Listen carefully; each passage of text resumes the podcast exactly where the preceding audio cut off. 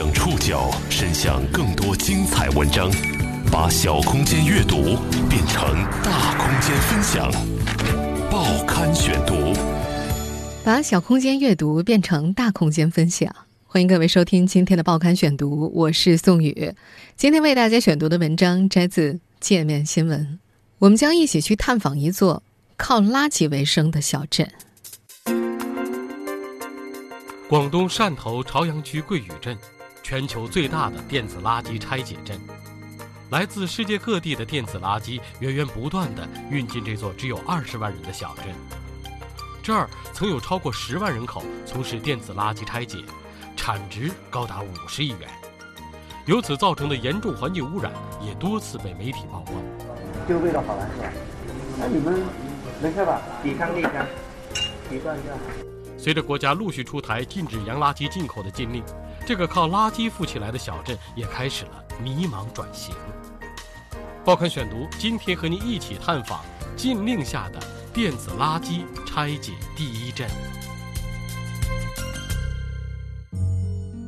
清晨六点十分，很多人还在睡梦中。广东汕头潮阳区桂屿镇下起了蒙蒙细雨。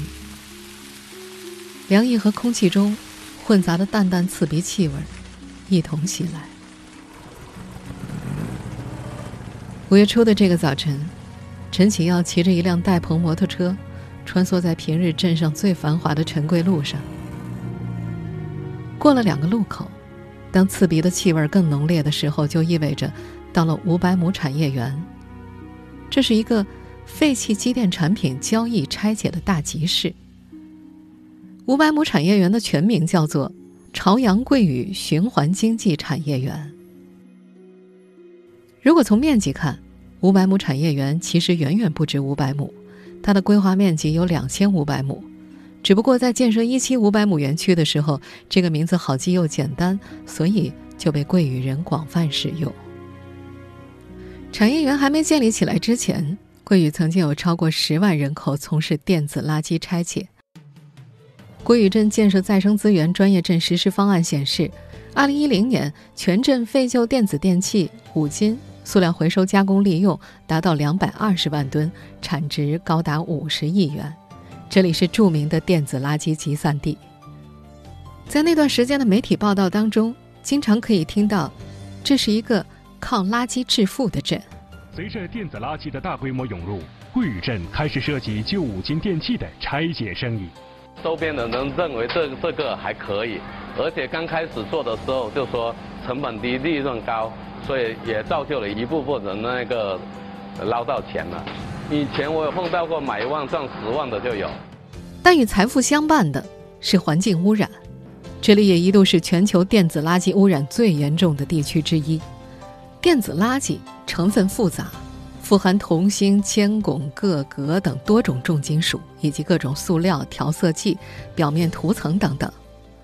由于电子垃圾的不恰当处置处理，其所含有的重金属和持久性有机污染物大量进入环境，由此诱发了大量的环境和社会健康问题。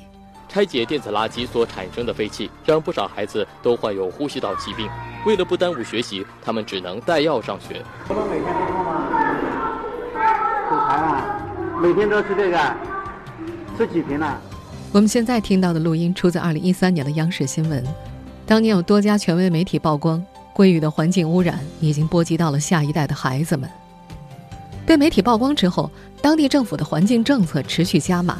从二零一四年开始，废弃物拆解商户陆续搬进了五百亩产业园。这个园区里只有装卸厂可以交易。交易的时候需要集中登记，并且禁止在其他地方交易。陈启耀是土生土长的桂屿华美村人，精干，肯吃苦。无论春夏秋冬，他几乎都是每天六点钟来到五百亩。这里的普通工人一般是七点以后上班，六点多到园区的除了搬运工和放货的人，大多都是园区商户老板，他们需要早早的进货。陈启耀。就是园区中的一个商户老板，他做的是废弃电脑硬盘的生意。据他估算，五百亩里面像他这样做废弃硬盘生意的商户有四十多户。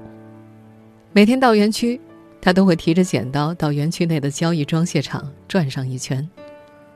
装卸场就像一个大菜市场，只是这儿出售的不是蔬菜瓜果，而是来自全国各地的废弃电子垃圾。进入装卸场，杂乱无章的金属碰撞声便从交易场内各个角落传来，电脑配件一袋一袋从集装箱上扔下，各种电器电路板。哗啦啦散落一地，影碟机、验钞机、录音机、电话机落到地上又弹开，有些废旧机器传出报警声，只要电池不拿掉，报警声就会一直持续到电量耗尽为止。这个装卸厂忙碌的时间还要更早，来自国内各地的大货车排队进入装卸厂，车牌上的简称除了数量最多的粤之外，赣浙皖豫鄂苏。它们显示着这些电子垃圾来自何方。当天天气不好，很多货车还没来得及卸货，商户老板们手拿剪刀主动过去看货。陈启耀从交易场门口沿着逆时针方向，一辆一辆的车查看是否有适合自己的货物。看到装着硬盘的袋子，便用剪刀剪开一道口子，判断硬盘的货色。陈启耀今年快四十了。二十多年的从业经验，让他一眼就能判断出废弃硬盘的质量好与坏。外行人看到的也许就是个旧硬盘，他能够看到硬盘里每个零件的价值以及总和，电路板价值多少，又包含多少金、铝、铜，还有不锈钢。数十辆大货车进进出出，为数更多的三轮车穿梭其中，各种鸣笛声、指挥车辆声、吆喝声混在一起。卸货的、看货的、讨价还价的人，各自忙碌。在小镇上，电子垃圾大集市看似混乱无章，实质上又有序的运转着。更直接的影响来自国家的新政策。原来主做洋电子垃圾生意的老板们都开始做国内货了，货源成了他们面对的大问题。报刊选读继续播出禁令下的。电子垃圾拆解第一阵。这天早晨将近七点，工人们骑着电动车、摩托车蜂拥进了园区。进园区的大门有点拥堵起来。此时，陈启耀还没有挑中想要的货，但他也只能先离开装卸厂，因为他雇的工人很快就会在仓库门前等着他开门了。最多的时候，他们雇了十多个工人，不过最近工人们陆续辞职了，现在只剩下了四个。分别负责拆电路板、不锈钢、铝、铜线等工作，其中有个江西女人在这儿工作了三年，一天拆解十个小时，能够挣一百六十块。等到陈启耀再次来到装卸厂的时候，已经是上午九点半了，他依旧拿着剪刀，很多货车已经卸完离开，看了几批货之后，他嘴里不满的嘟囔着：“烂货，垃圾中的垃圾。”他继续走着，前面有堆废弃的硬盘，他却没有要去看的意思，故意绕开。他看到两个同行在那堆货前，对方先到的，他不想和他们竞争，他不愿意破坏规矩，以免伤了和气或者抬高价钱。但并不是每个人都像他这样顾及规矩。陈锦耀见过很多起两个商户老板竞争一堆货。抬高进货价格，最后自己赚不了钱，搞得大家关系破裂，甚至现场反目的事儿。陈启耀说：“以前大家是为了利润去抢货，现在是为了生存。没有买到满意的货，他只有等到第二天早晨再早早过来。自从洋垃圾进口政策收紧以来，他就时常为缺少好的垃圾货源发愁。如今，他已经从主做国外电子垃圾，转为……”主做国内货。去年以来，政策越加收紧了。二零一七年七月，国务院办公厅印发了关于禁止洋垃圾入境、推进固体废物进口管理制度改革实施方案，要求全面禁止洋垃圾入境。今年一月，中国正式启动洋垃圾入境新规，停止进口包括废塑料、未分类的废纸、废纺织原料等垃圾在内的二十四种洋垃圾。二零一九年年底前，逐步停止进口国内资源可以替代的固体废物。禁止洋垃圾入境，推进固体废物进口管理制度改革，是中国政府贯彻落实新发展理念、着力改善生态环境的质量、保障国家生态安全和人民群众健康的一个重大的举措。这也是中国政府根据国际法所享有的权利，得到了广大中国人民的坚决的支持。我们刚刚听到的是外交部新闻发言人华春莹今年三月二十六号在例行记者会上针对洋垃圾问题的回答。到了四月十九号，洋垃圾禁令进一步严格，我国调整进口废物管理目录，将废物鲸类、废船、废汽车压件、冶炼渣、工业来源废塑料等十六个品种固体废物，从限制进口类可用作原料的固体废物目录调入了禁止进口固体废物目录。自二零一八年十二月三十一号起执行。桂屿循环经济产业园区管委会专职副主任郑金雄在接受界面新闻采访的时候说：“自去年七月以来，国家出台的洋垃圾禁令对产业园区的商户并未造成影响。商户进入园区三年多，未发现走私或者进口到桂屿的洋垃圾。”他还表示，当地优先处理的是广东省产生的电子废弃物。不过，在园区内经营的商户的感受却有所不同。在陈启耀的印象里，2013年以前，洋垃圾进入桂屿还是有一些途径的。如果深圳港查比较紧的时候，就从大连港进来；大连港查的比较紧的时候，就从广西贵港进来，甚至还可以从越南找挑夫挑过国界。再后来，洋垃圾进入桂屿就越来越难了。二零一六年还有一些零散的外国货，二零一七年减少了一半，到了今年几乎见不到了。在陈启耀这个从业者看来，相比国内货，国外货的质量更好，利润也更高。此前桂屿大部分商户都是做进口垃圾生意的，如今这部分商户也在艰难转型当中。在成为电子垃圾拆解第一镇之前。很多桂屿人就开始从事废塑料回收生意，桂屿废塑料行业的发展也是中国废塑料行业发展的一个缩影。如今，桂屿的废塑料商户远多于电子垃圾拆解户，他们同样面临着洋垃圾禁令的考验。报刊选读继续播出：禁令下的电子垃圾拆解第一镇。在几年前的媒体报道当中，不少当地人也提到，桂宇最早就是做。废塑料回收生意的，因为我们这里本来是收那个废品比较多，但收回来废品里边，像以前不是从进进进那个塑料吗？在塑料里边偶尔有搞几块这个，后来后来人家发觉哎这个还可以，所以才慢慢做起来的。仙棚村是桂屿镇做废塑料生意最早的村庄之一，同时也是当地缺水最为严重的村庄之一。由于这里的地下水受到污染，当地村民只能够靠自来水供应。平时自来水四块钱每立方米。最近一段时间，附近水库缺水，部分村民不得不依靠从外面拉进来的六十块每吨的水来维持生活。村民彭建国一家有时候一个月的生活用水费用超过一千块。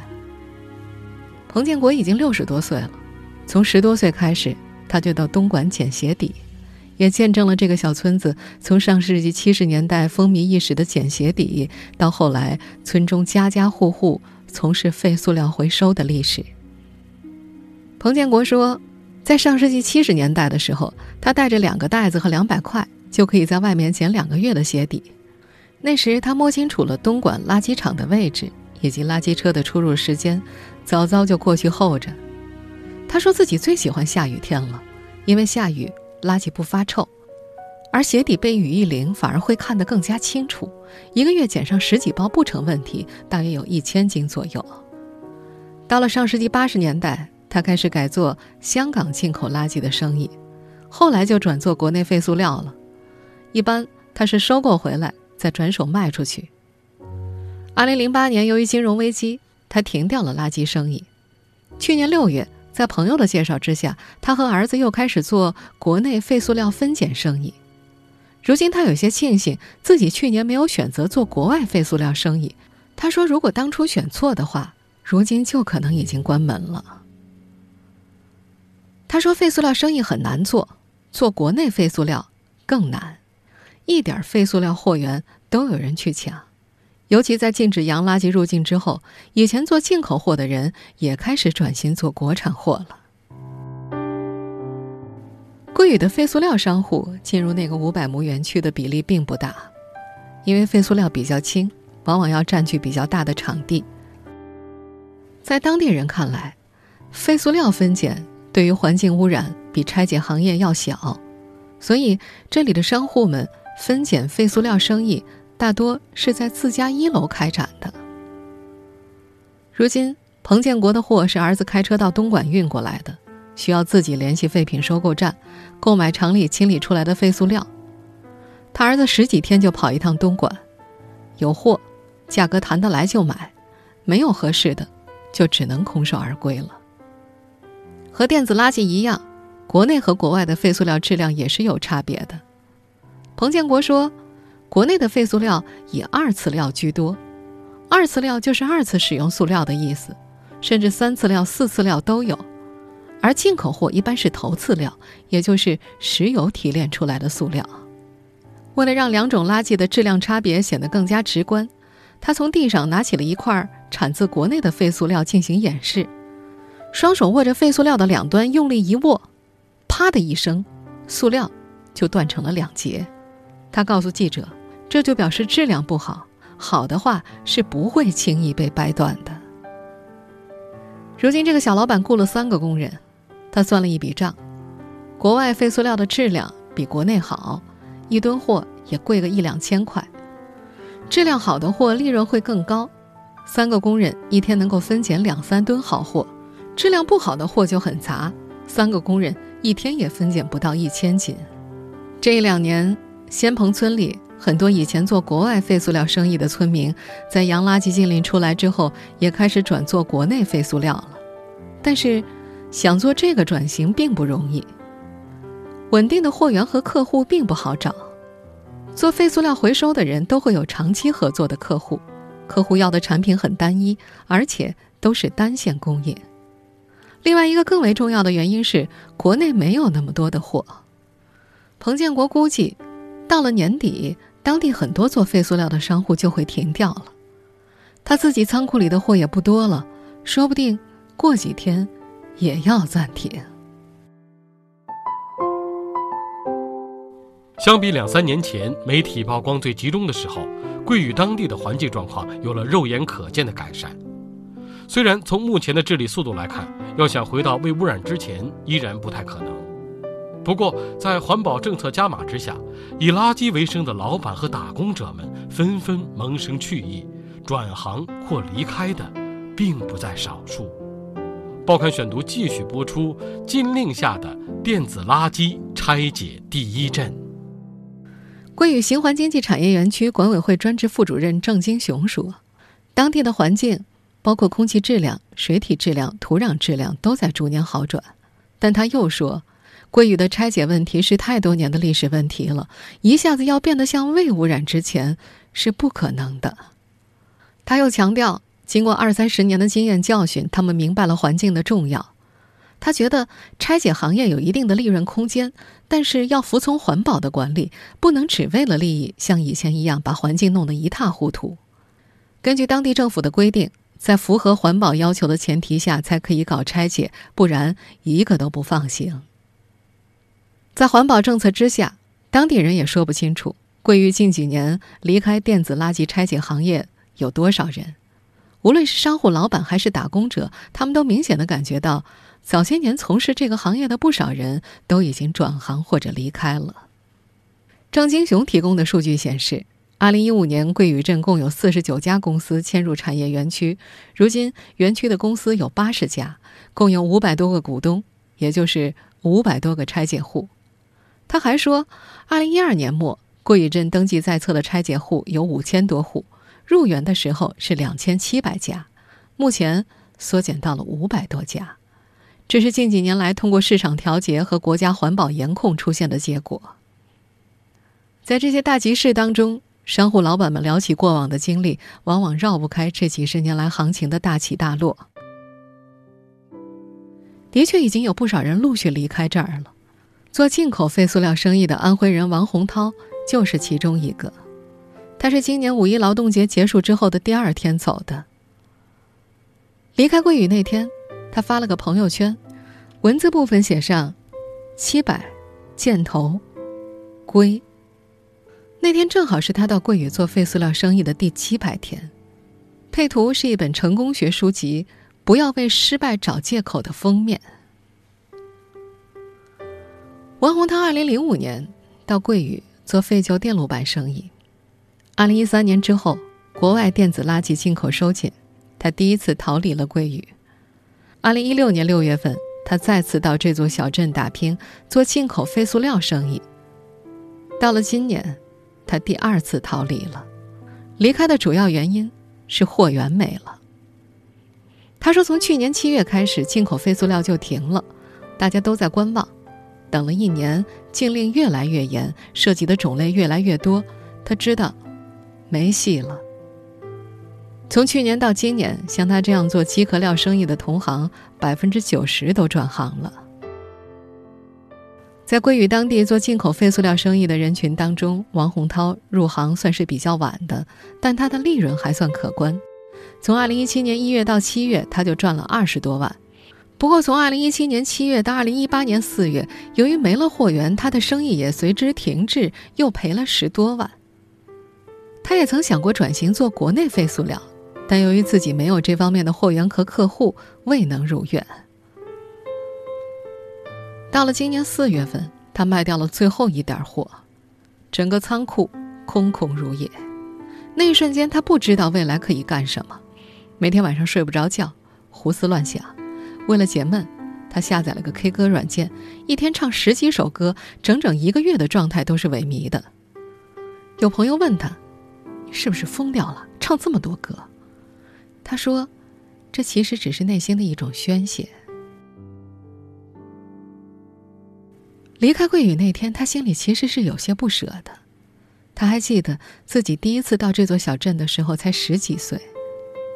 他记得以前在老家，水是清的，空气很清新，可是刚到这座小镇，就闻到了刺鼻的气味儿，河里的水都是黑色的。二零一六年，他在第一次逃离重新回来之后，发现桂雨的环境比之前好了很多。从事电子垃圾拆解的商户和公司都进了园区，小镇里的空气闻起来也没有那么浓烈的味道了。如今，他第二次逃离，但他认为自己的未来不一定要和桂屿切断联系。他说自己打算到其他地方看一下，看看以后能不能够直接发货到五百亩园区，赚上一点差价。十多年前，王洪涛刚到桂屿打拼后不久，陈启耀便认识了这个安徽小伙子。当陈启耀得知王洪涛离开了，这个在废弃品回收市场摸爬滚打二十多载的中年男人感到了某种失落。他说：“要不是一家老小拖着，他也想去外面闯一闯。”他是个典型的桂屿人，生活有困境。每天醒过来都想着生意怎么突破，但持续加码的环保政策让他对未来的硬盘拆解生意越来越感到迷茫和无可奈何。一个多月前，他的妻子开始在网上做微商。桂屿附近的镇上有很多的内衣厂、维修厂，陈启耀的不少朋友都是生产厂家。妻子把这些产品放在拼多多上卖，不过由于刚起步。前期的推广费用挺多的，一个月下来，亏了一万多。最近，这个中年男人开始格外留意起高考、大学、专业、就业等信息了。他的大女儿今年读高二了，明年就要参加高考。他说，不想让自己的孩子再从事电子垃圾行业了。